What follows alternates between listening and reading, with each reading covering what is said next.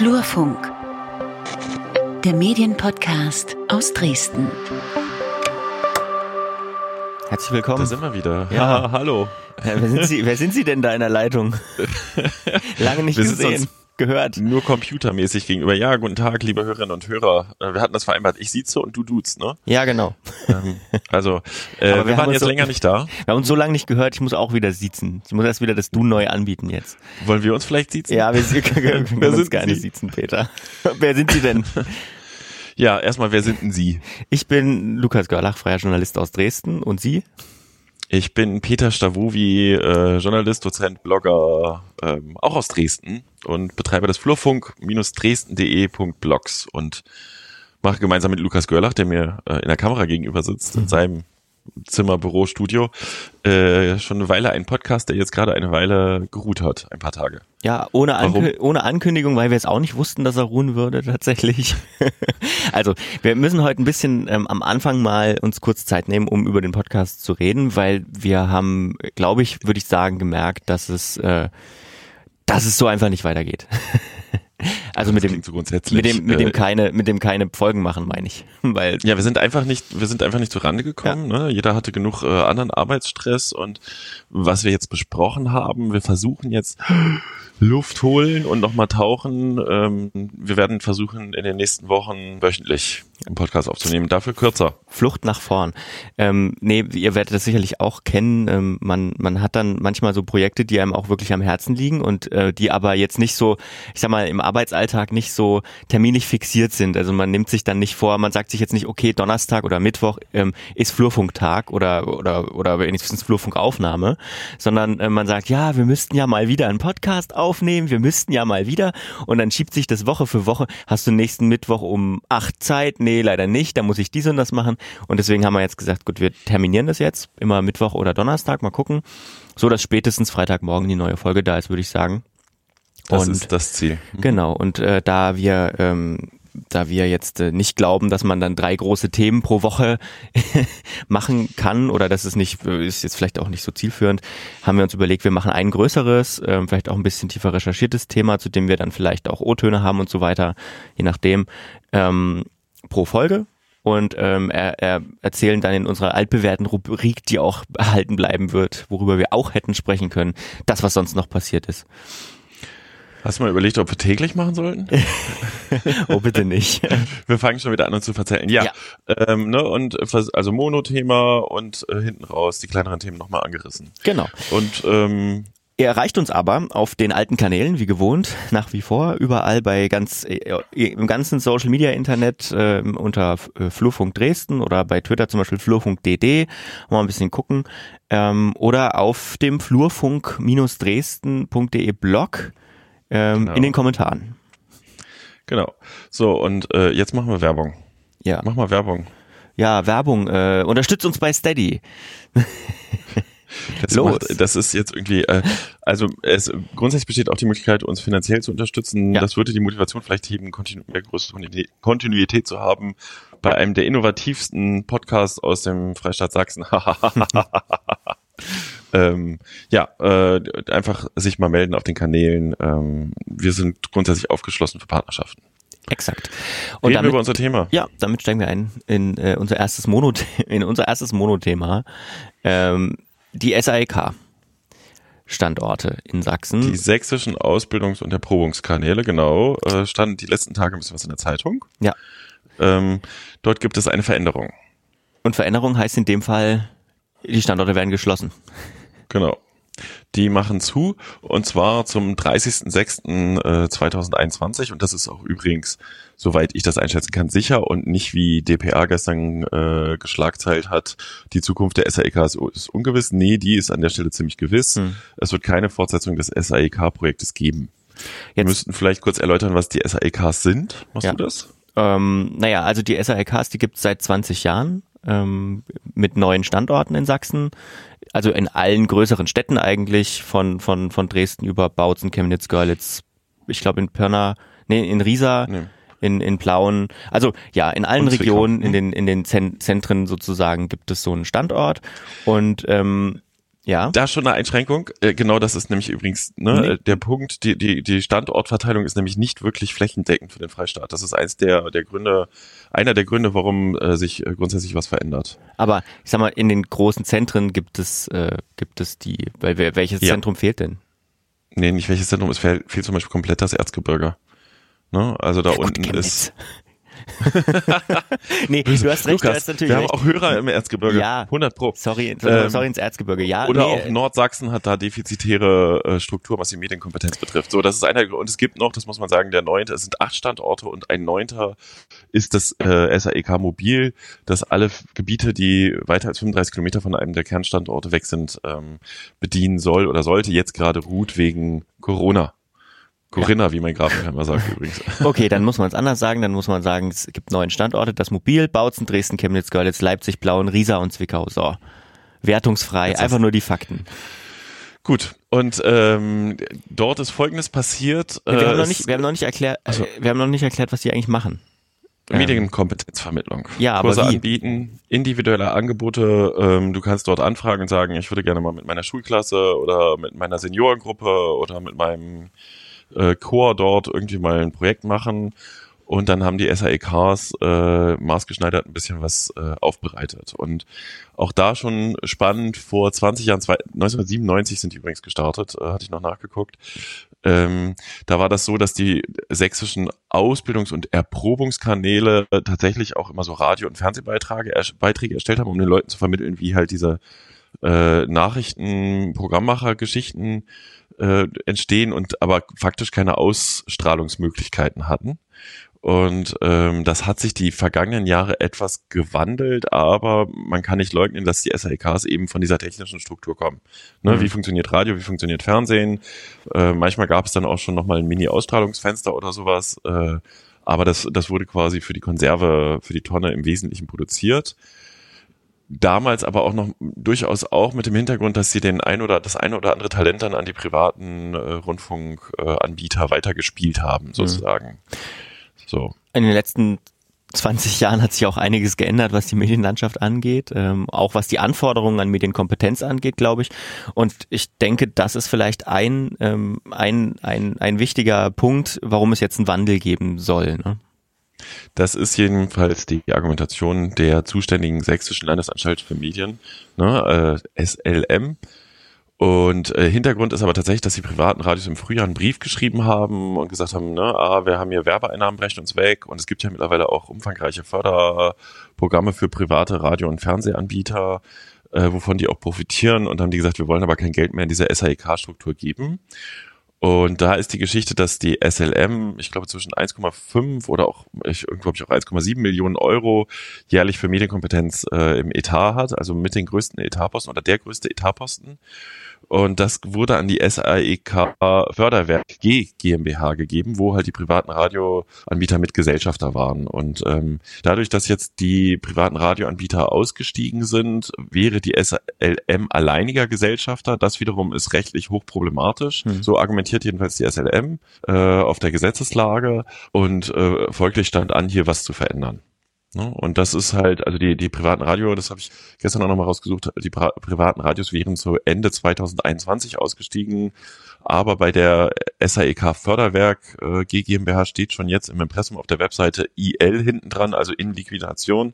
Das heißt, die befindet sich in Auflösung und wird es zum äh, Mitte 21 dann einfach als Unternehmen nicht mehr geben, als gemeinnütziges Unternehmen. So. Mhm. Und daraus abgeleitet, äh, die SAEKs, die betrieben wurden, ich glaube, das waren drei Anbieter, die sich diese SAEKs geteilt haben, wenn ich das richtig weiß. Ähm, die kriegen dann die Verträge nicht verlängert und müssen folglich zum 30.06.21 spätestens zumachen. Ne, dann ist äh, kein Betrieb mehr dort da, dann haben die äh, keine über diesen Umweg Förderwerk ausgeschütteten Fördermittel mehr, keine Beauftragung mehr und müssen dann halt ihre Räume kündigen und im Zweifel auch dem Personal. So, wenn sie keine alternativen Tätigkeitsfelder finden. Hm. Das ist so der Ist-Zustand. Ja, jetzt ähm, müssen wir vielleicht über, du hast schon ein paar angerissen, über die Gründe sprechen. Also der die, die Begründung, die offizielle sozusagen ist auch der Medienwandel und sich verändernde Strukturen sicherlich. Dann ist ein Punkt, den ich gelesen habe, das, was wir auch schon angesprochen hatten, was du schon angesprochen hast, ähm, einfach diese unbefriedigende Abdeckung, sage ich mal. Also ähm, klar, die Zentren, in den Zentren, in den Städten gibt's irgendwie gefühlt ein Büro, ne? aber im tiefsten Erzgebirge oder irgendwo oben im in Nordsachsen äh, sieht's eben dünn aus. Gut, dafür hatten sie das Mobil, aber ich meine, ja gut, ein Mobil für ganz aber Sachsen. Das, dort Bedarf ist, ist ja auch irgendwie erkennbar. Ja. Ne? Ja. Also äh, genauso Bedarf wie in anderen oder auch vielleicht mehr Bedarf. Ja, ähm, Medienwandel ist auch ein wichtiger Punkt. Ähm, ich habe halt auch mit verschiedenen Leuten gesprochen.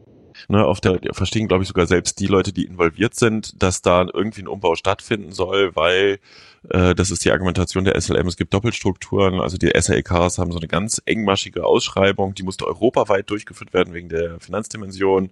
Äh, dort wurde dann vorgeschrieben, wie viele Räume, wie viele Arbeitsplätze, Schnittplätze oder sowas, wenn ich das richtig verstanden habe, vorzuhalten sind. Da sieht auch die Szene selber und sagt, ja, okay, ähm, ne, die SAEKs halten manchmal Räume vor, während irgendwie drei Meter weiter eine Volkshochschule mit Räumen ist oder ein Medienkompetenzzentrum oder so, also wo es so Doppelstrukturen gibt.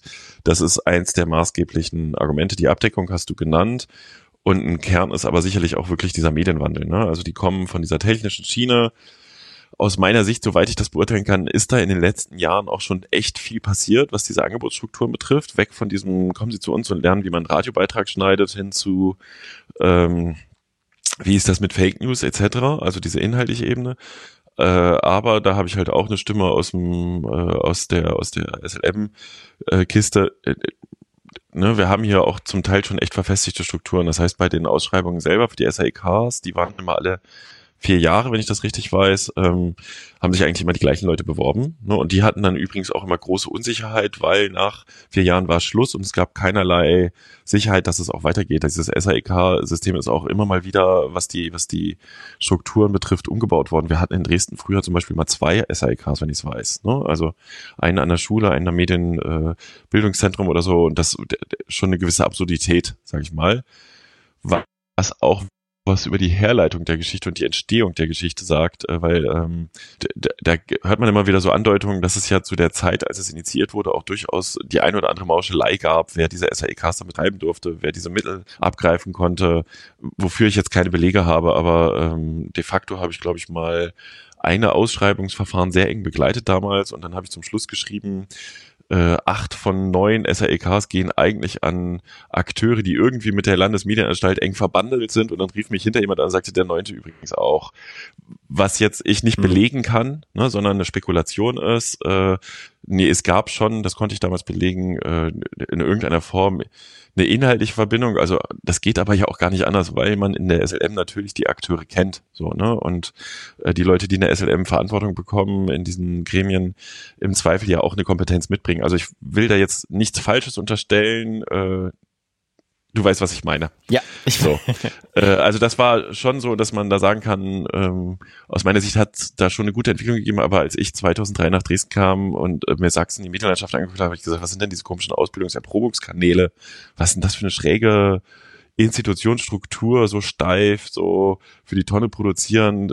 Ne, da gibt es in anderen Bundesländern ja schon ganz andere Beispiele, wie man die Leute irgendwie an diese Mediensachen heran äh, führen kann, wobei auch das in den anderen Bundesländern damals äh, überwiegend immer sehr technisch ausgerichtet war, das muss man auch sagen. Hm, es hat sich vielleicht auch insgesamt da was, der Ansatz verändert, ne? Das hat, war damals vielleicht eher so ein Ansatz, so Bürgerinnenfunkmäßig, ne? Wir, wir bringen den Leuten bei, wie, wie, was sind, was sind journalistische Darstellungsformen und so weiter, was ja auch wichtig ist, also ich sag mal, die Theorie ja. auch wichtig ist. Ähm, aber vielleicht ist es nicht so unbedingt wichtig, wie, wie geht ich gehe jetzt mit dem Aufnahmegerät raus und nehme Sachen auf. Das ist vielleicht irgendwie auch eine andere, eine andere Sparte. Dafür kann ich ja dann zu einem freien Radio gehen und mich dort engagieren. Dafür kann ich ja dann, weiß ich nicht, bei einem Campusradio anfangen. Ähm, sondern was halt jetzt, glaube ich, immer wichtiger wird, ist halt dieses ganze Fake News und so weiter, was du schon angesprochen hast. Das ist einfach, da hat sich vielleicht auch insgesamt viel verändert. Na, diese Themen gab es ja 97 auch noch nicht, äh, wobei man halt wirklich sagen muss, die Leute aus der SAEK-Struktur oder aus der Medienkompetenz-Szene würden sagen, ja, aber hier die SAEKs haben sich da auch schon erheblich angepasst, wenn nicht sogar auch wirklich äh, sind da komplett drauf eingestiegen und eingegangen. Ähm, das ist aber also wirklich nur ein Teil der Argumentation. Das sind alte Strukturen, das sind immer die gleichen Akteure. Man wünscht mehr Akteure. Ja. Jetzt kommt die Kritik von der anderen Seite, oder? Ne? Und da gab es ja auch einen offenen Brief zum Beispiel mhm. äh, von einem äh, Medienkompetenzverein aus Leipzig, der aber auch sehr dicht am SAEK dran ist, äh, die argumentieren, dass jetzt hier 20 Jahre gewachsene Strukturen zerschlagen werden, ohne dass erkennbar ist, was jetzt wirklich Neues kommt. Das ist halt die, die Kritik, die jetzt auch äh, hochbrandet, in den verschiedenen Zeitungsberichten deutlich wird, über diesen offenen Brief halt am Ende transportiert hm. wird. So. Ja, ich habe ja auch mal nachgefragt ähm, bei jemandem, der nicht eng verbandelt ist mit den SAEKs, also tatsächlich ähm, fast nichts damit zu, zu tun hat. Äh, zwar bei ähm, Marcel Burkhardt, der ist Geschäftsführer von Social Web macht Schule. Das ist ein ähm, auch eine GmbH, ein, frei, äh, ein, ein sachsenweites Präventionsprojekt für SchülerInnen, ähm, da geht's dann eben um digitale Medien, ne? soziale Medien, Instagram, YouTube, äh, WhatsApp, was kann passieren, Cybermobbing und so weiter. Ähm, die machen Workshops mit Schulklass Schulklassen, was die SEAIKs ja im Prinzip auch gemacht haben. Und die machen ähm, Weiterbildung mit Eltern und LehrerInnen. Wie gesagt, nicht, nicht eng verbandelt. Und ähm, ich habe ihn mal gefragt, wie er das jetzt als, als Chef eines Unternehmens, das im selben Bereich tätig ist, sieht, dass jetzt diese Standorte geschlossen werden und warum es eigentlich so wichtig ist, dass es so AnsprechpartnerInnen für externe, also externe AnsprechpartnerInnen aus den Schulen für äh, Medienkompetenz gibt? Ich sehe das als großes Problem, dass die SAEK-Standorte schließen sollen, einfach weil es ohnehin ganz, ganz wenig Medienbildung, Medienkompetenzangebote in Sachsen gibt. Und die, die es gibt, ähm, müssen sich halt selber immer irgendwo durchrackern und durchkämpfen, da da von Seite des Landes wenig Unterstützung kommt. Also das steht sowieso unter keinem guten Stern und das merkt man auch, wenn man mit Medienpädagogen spricht. Und bei Social Web macht Schule ist ja auch das Konzept, dass wir komplett selbst finanziert sind und über Kooperationspartner ähm, und gar keine Förderung haben. Wir haben das durch den Lockdown gemerkt, wir haben das durch die Anfragen danach von Schulen gemerkt. Ähm, es ist ein Riesenbedarf da rund um Medienkompetenz, auch rund um digitale Bildung und der wird einfach in Sachsen nicht abgedeckt. Da gibt es keine Institution für, da gibt es keine Stellen, da gibt es kein Personal, was sich darum kümmert. Das sind Social Web macht Schule, die SAIKs und vielleicht noch einzelne Personen, die da was machen, aber viel ist da halt nicht. Ne? Und die Lehrkräfte, die brauchen halt die Unterstützung, die brauchen da auch externe bei einzelnen Themen. Die können gar nicht jedes Thema einfach so beackern. Einfach wenn man dran denkt, dass man mit den Schülerinnen und Schülern zum Beispiel über Pornografie reden möchte, Verbreitung pornografischer Inhalte, über Sexting reden möchte, ähm, Cybermobbing ansprechen möchte, die trauen sich das ja nicht mit ihren Lehrkräften, die sie sowieso schon kennen, da anzusprechen, sondern da brauchst halt jemand externes, der dort mit zusammenwirkt ähm, und da Konzepte mitbringt und da als, als Ansprechpartner fungiert. Ähm, und gerade wenn wir über das Thema Cybermobbing sprechen, brauchst viele Menschen, die da zusammenwirken. Da brauchst Eltern, Lehrkräfte, einen externen, einen Coach, Schulsozialarbeiter, Schulpsychologen. Ne, spricht er halt das zentrale Thema an. Übrigens auch an der Stelle ähm, die Ausrichtung. Ähm, bei den SAEK-Strukturen gab es auch immer wieder harsche Kritik vom Rechnungshof, die, mhm. der ja die SLM sowieso auf dem Kika hat die letzten Jahre. Äh, können wir drüber diskutieren. Und ähm, der Rechnungshof hat zum Beispiel auch immer wieder angemahnt, warum denn die SAEKs in den Schulen aktiv sind. Das sei doch Aufgabe des Kultusministeriums. So und äh, was Marcel anspricht, äh, ist vollkommen richtig. Es gibt viel, viel, viel zu schwache Strukturen. Ähm, was man jetzt hört Kultusministerium äh, selber auch nochmal in diese Strukturen äh, mehr geben will. Die haben ja vor ein, zwei Jahren auch äh, an der Stelle nochmal ein eigenes Referat geschaffen, Medienbildung, wenn ich das richtig weiß. Ich, da bin ich jetzt weich mit den Begrifflichkeiten. Ähm, und die SAEKs hatten zunehmend auch den Auftrag und mussten, glaube ich, 2018 gab es nochmal eine Umgestaltung, mussten von 30 Prozent auf 50 Prozent im Laufe der Jahre erhöhen den Anteil für Erwachsenenbildung, weil man dort ja das Defizit sieht. Mhm. So hm. und Jetzt können wir halt diskutieren, ähm, äh, es gibt schon eh wenig Ansprechpartner, jetzt zerhaut man noch das, was da ist. Das ist halt wirklich die Argumentation ja. der Kritiker und das, was sich abzeichnet, was neu kommt, äh, ist irgendwie noch relativ intransparent. So. Ja. Ich glaube, also so wirkt es auch, ne? Ich ähm, ähm, dass, dass da jetzt quasi ein Loch ist, dass man jetzt erstmal nur diese, diese Meldung hat, SAIK weg. Ähm, und noch kein Wie geht's weiter. Ich glaube, das ist halt, das ist halt wichtig. Ne? Und ja, aber dazu habe ich halt tatsächlich witzigerweise, es gibt da ja doch schon Überlegungen. Ne? Das ist ja. nämlich genau von naja. der Wahrnehmung her das falsche Bild, sondern mhm. die SLM hat natürlich sich auch Gedanken gemacht. Es gibt, es gab eine Studie in, in Nordsachsen, wo Bedarfe sind. Da wurde zum Beispiel wurden die SAEKs ganz, ganz weit hinten genannt, wo Bürgerinnen und Bürger Medienkompetenzvermittlung äh, erwarten, was natürlich auch wieder damit zu tun hat, Medienkompetenz äh, bei der Volkshochschule ja oder bei Medienkompetenzzentren drin. Da sind die Worte Medien drin. SAEKs sind halt dann auch jetzt nicht so omnipräsent populär. Ja, gut. Ähm, Aber äh, die, die SLM will dahin gehen, dass sie sagt, äh, diese Doppelstruktur, die gefördert wird, also dass wir Räume und Technik und so weiter fördern, weg und auch diesen Verwaltungsaufwand durch die, die GmbH weg und dafür dann Förderung von Projekten, wie zum Beispiel das, was, was Marcel macht. So und genau. dort dann auch perspektivisch immer zwei Jahresprojekte. Ähm, und da habe ich gehört ähm, zwei Sachen. Einmal, äh, man hat so wenigstens von der Verwaltungsebene mit dem Blick drauf ins Visier genommen Volkshochschulen. Da müssen wir drüber reden. Landkreise, Landratsämter, da gibt es immer mal so Ansätze, die medienpädagogischen Zentren, beziehungsweise das Medienpädagogische Zentrum Plus, was in Nordsachsen besteht, was aber nach meinem Kenntnisstand zum Ende des Jahres auch liquidiert wird, äh, was eine Kooperation war von Landkreis, Kultusministerium und SLM, was nicht so gut geklappt haben soll. Dann mehr Generationenhäuser, wo wir auch, wie viel bestehende Kompetenz Ne, aber gut, das ist die Theorie. Soziokulturelle Zentren, was ich sehr spannend finde, ähm, die auch nicht ganz flächendeckend sind, aber äh, die in Sachsen auch durchaus aktiv sind in diesem, ähm, ich sag mal, politischen Bildungsbereich. Dann Familienzentren, wo es aus meiner Sicht auch noch keine Strukturen gibt und andere Medien, pädagogisch tätige Einrichtungen, eben Vereine, Initiativen etc. Das ist so die Theorie und ich habe gehört, das ist vielleicht auch ein bisschen die News, die jetzt die, die, die letzten Tage durch die Gegend wabert, im Januar schon soll es eine Fördersatzung geben und dann müsste relativ zügig das Ausschreibungsverfahren losgehen.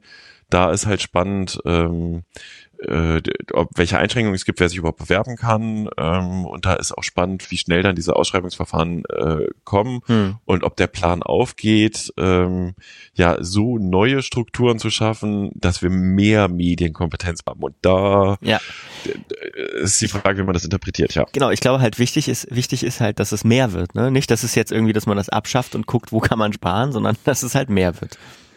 Ja, ich hatte gestern auch ein, ein spannendes Hintergrundgespräch. Ähm, es wabert ja schon durch die Gegend irgendwie dieses Gerücht, äh, die SLM wolle sich auf Dauer ganz dieser Medienkompetenzförderung ähm, äh, entziehen. Da habe ich ein heftiges Dementi für bekommen mhm. äh, in den Strukturen, mit denen ich gesprochen habe. Das äh, halte ich auch für glaubwürdig. Aber das ist dann eher eine Frage, da können wir auch noch mal eine Minute drüber reden. Wie kommuniziere ich so ein Thema, wenn ich so ja. einen Umbau in der Struktur vornehme? Ja, vielleicht um das abzuschließen, also, ich habe ähm, äh, Marcel auch nochmal gefragt, was er sich denn aus seiner Sicht als Akteur der äh, Medienkompetenz in Sachsen wünscht für die Zukunft dieser, ähm, ja, dieser im, im, im Freistaat? Irgendwelche Möglichkeiten müssen auf jeden Fall geschaffen werden, weil wir merken das auch bei Social Web macht Schule.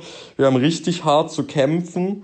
Ähm, selbst wenn unsere Workshops von den Schulen direkt bezahlt werden, wenn wir hier und da nochmal einen Kooperationspartner haben und uns natürlich auch Queo unterstützt, ist das, es trägt sich halt kaum. Ne? Wir machen einen richtig coolen Job und die SAIK ist ja genauso aber es lässt sich halt einfach kaum finanzieren, so weil du kannst den Schulen natürlich auch nicht unendlich teure Preise für Workshops ähm, in Rechnung stellen, weil die haben ja auch noch ein begrenztes Budget, was sie vom Landesamt für Schule und Bildung bekommen oder aus verschiedenen Töpfen. Und deswegen ist es eine unglaublich schwierige Situation für Medienkompetenz allgemein und für Medienkompetenzangebote. Also es fehlt an Geld. Ja, und damit bringt er übrigens auch das Problem wirklich auf den Punkt. Ne? Es ist jetzt nichts, womit man sich eine goldene Nase verdient. Ja. Wie gesagt, als ich nach Sachsen kam, habe ich gedacht, hu, verdienen sich hier Leute mit den SLKs eine goldene Nase. Wann immer Etats da sind, gibt es auch Leute, die sich draufstürzen und versuchen, das irgendwie optimal zu nutzen, hm. ohne dass es primär um hohe Gewinne geht, aber eben Strukturen zu finanzieren, die du auch quer nutzen kannst. Ähm, ich hatte, wie gesagt, den Eindruck, dass sich bei den SLKs die letzten Jahre das schon stark gewandelt hat. Ähm, ich erkenne aber auch, dass das ein Neuaufschlag nicht schlecht wäre. So, Gut, ähm, dann äh, das, was du gerade angesprochen hast, wäre noch ein kurzes Thema für uns. Kommunikation. Ja, ich muss sagen, ähm, ich will jetzt hier nicht hochnäsig sein, aber ich bin wirklich nachhaltig irritiert, äh, weil dieses SAEK-Thema, das schwelt schon eine Weile. Ich hatte wahnsinnig viel zu tun. Ich hatte schon auch Kenntnis von diesem Brief der Privaten, dass sie raus wollen im Frühjahr. Bin dann halt auch nicht dazu gekommen und ähm, ich sag mal so, dass das Thema jetzt in die Medien hochschwappt und ich, wir beide und Flurfunk dann jetzt auch erst wieder drauf anspringt, hat auch was damit zu tun, dass äh, eine Initiative aus Leipzig einen offenen Brief schreibt, ne, der dann von der Zeitung aufgegriffen wird. Und da muss ich sagen, wenn ich so einen Umbau eines solchen Themas, einer solchen Struktur äh, politisch vorantreiben will und ich kann dem dieser Umbaumaßnahme einiges abgewinnen, ähm, also ich sehe auch die Kritikpunkte, dann ist es mir ein Rätsel, wieso man nicht die, die äh, Medienlesart äh, darüber auch unter Kontrolle behält. Das heißt, ähm, klassischer Verlauf, wer hat jetzt das Framing vorgegeben? Dieser Verein, der den offenen Brief geschrieben hat und gesagt hat, es hm. kommt eine Katastrophe auf uns zu. Folglich muss die SLM jetzt reagieren ne, und stellt jetzt richtig in Interviews, der Präsident wird überall zitiert, nee, nee, nee, da kommen neue Strukturen und ähm, ist in der Defensive. Aus der politischen Kommunikation, die Lehre wäre, setze deine Lesart in die Welt, wäre den Medien bekannt gewesen, ja, da kommt ein Umbau und ja, das wird bestimmt schwierig, ähm, dann wäre der offene Brief, ja, und jetzt gibt es nur noch ein paar, die da protestieren. Das wäre die Lesart gewesen. Jetzt ist die Lesart, äh, ne, da gibt es heftige Proteste, die Struktur wird zerschlagen und die SLM rechtfertigt sich. Ja.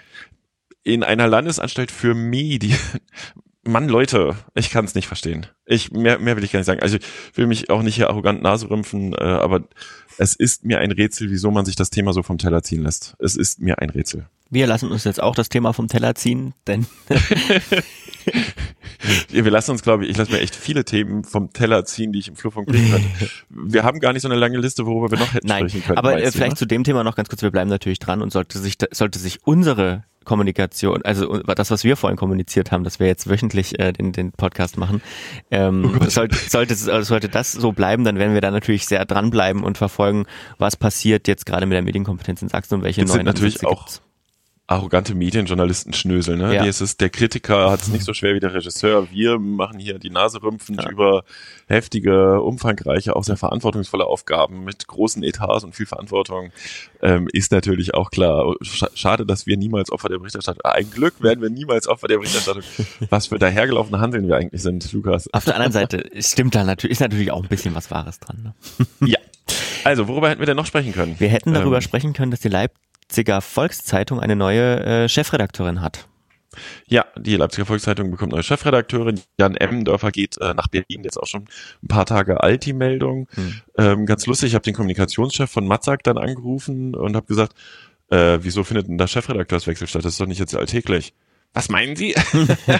ähm, d- ja, ich habe wirklich nur Spekulationen bekommen, warum dort ein Wechsel stattgefunden hat. Ähm, in der Pressemitteilung wurde Jan Emmendörfer reichlich gedankt. Ähm, meine Wahrnehmung war, er hat sich ja den ein oder anderen Beef mit der Social Media Community zwar geliefert, aber andere sagen, naja, wenn du überlegst, bei welchem Status er dort angebrandet ist, Social Media zu etablieren, ist das schon echt weit. Ne? Äh, die Hanna Super ist auf jeden Fall jemand, die auch aus diesem ganzen Social Media, Internet, Nachrichtengeschäft äh, quasi kommt. Sie ist ja auch weiterhin noch in der Zentrale in Hannover aktiv als äh, in der leitenden Funktion auch äh, für diesen, diesen neuen Medienbereich. Und äh, da ist spannend, was die Leipziger Volkszeitung demnächst so erleben wird. So, Mhm. aber die die politische Wahrnehmung der LVZ war wirklich die letzten Jahre meiner Meinung nach auch jetzt nicht so mega schick, wenn man das vergleicht, wie sich halt im politischen Bereich zum Beispiel die freie Presse oder die sächsische Ja. äh, entwickelt haben. Ja. So.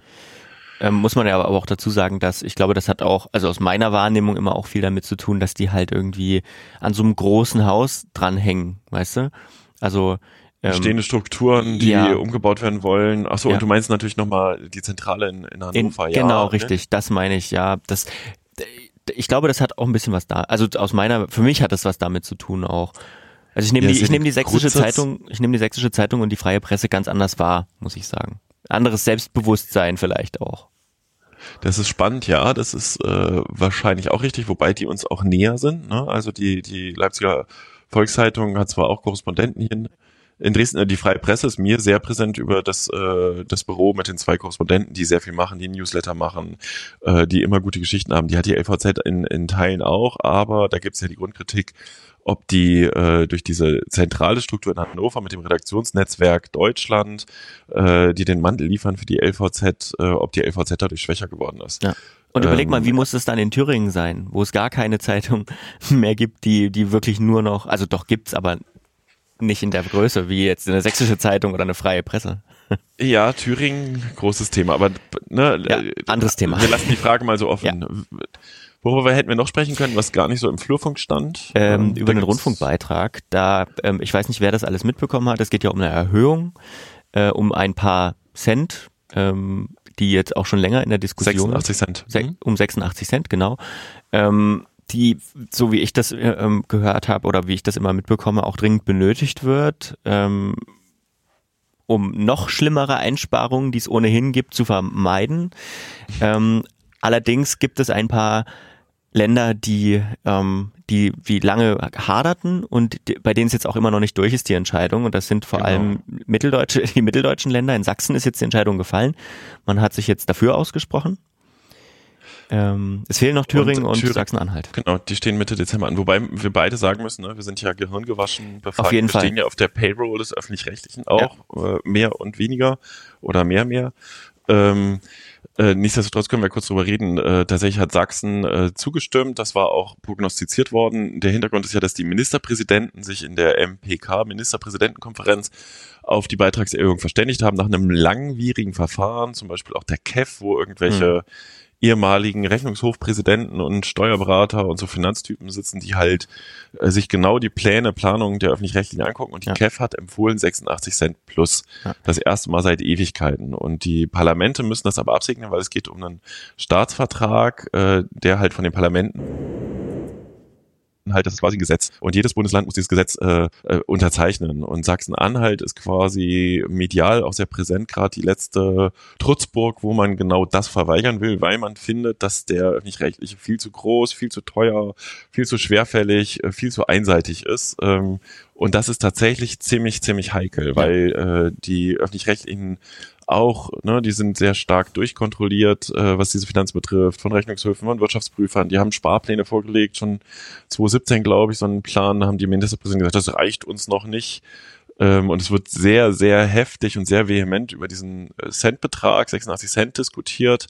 Und sollte Sachsen-Anhalt das nicht unterzeichnen, was durchaus ein Szenario ist, was nicht völlig unrealistisch ist, sage ich gleich auch noch einen Satz zu, äh, das wäre vielleicht die Katastrophe, weil den öffentlich-rechtlich dann erhebliche Mittel fehlen würden für den Weiterbetrieb. Und das würde wahrscheinlich tatsächlich einiges an Umbau nach sich bringen, wo ich nicht weiß, ob das wirklich das Gute wäre, weil das würde einfach zu drastischen Einsparungen führen. Und der öffentlich-rechtliche ist ja viel mehr als jetzt nur ein Programmanbieter vom dritten Programm oder Radioprogramm, sondern ja. halt auch im Kultursegment aktiv und im Sportbereich mhm.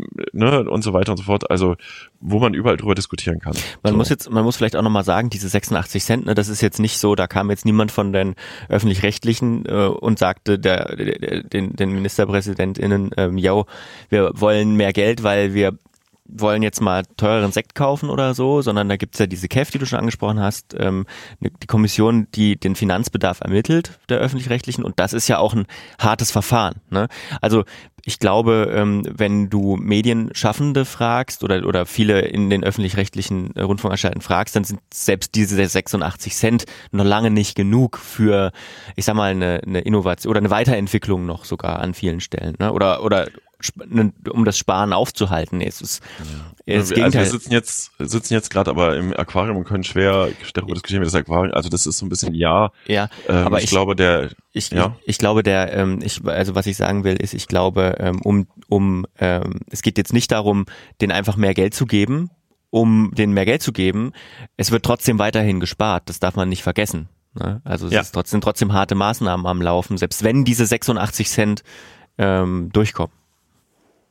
Genau, und äh, an der Stelle noch der Hinweis, ähm, wir haben beim Medien 360G, wo ich ja jetzt maßgeblich auch äh, arbeite, der Medienredaktion des Mitteldeutschen Rundfunk, also auch öffentlich finanziert, uns genau mit der Frage nochmal beschäftigt, was bekommen die Zuschauerinnen und Zuschauer eigentlich vom Öffentlich-Rechtlichen und warum ist das so teuer und warum müssen Leute dafür zahlen, die es kaum nutzen, warum gibt es nicht Netflix-Modelle und so weiter. Diese Fragen haben wir alle äh, uns bemüht Grüße zu beantworten. An die, an die Julis. Bitte? Grüße an die. Ja, ja, und äh, äh, da findet man äh, den Link jetzt bei uns in den Show Notes. So. Ja. Ne? So, damit äh, haben wir die erste neue Folge erfolgreich abgeschlossen. Äh, es gab Bleibt zwischen, Moment in der Leitung, dass wir den nächsten Termin gleich ja, vereinbaren. Es gab zwischendurch, gab zwischendurch ein paar kleine Tonaussetzer bei dir, aber das ist, weil wir es auch lange nicht gemacht haben und weil es auch wieder über den Sommer konnten wir ja wieder gemeinsam podcasten. Jetzt ist das natürlich nicht mehr möglich, deswegen ähm, bis zum nächsten Mal beheben wir das technisch. Wir geloben besser klar. und gibt uns 86 Cent auf Steady. Dann beheben wir das. ja, Steady-Förderung funktioniert übrigens über den Flurfunk. Äh, dort findet man einen Button, wo man draufklicken muss. Ja. Gut, Lukas, war mir eine Freude. Ähm, wir freuen uns wie immer über Feedback, äh, Daumen hoch, wo es geht, oder halt äh, Nachrichten und auch gerne über Themenanregungen oder Interviewpartnervorschläge. Genau, ne? dann äh, bis nächste Woche. Wir hören uns. Eine Einfachtonproduktion 2020.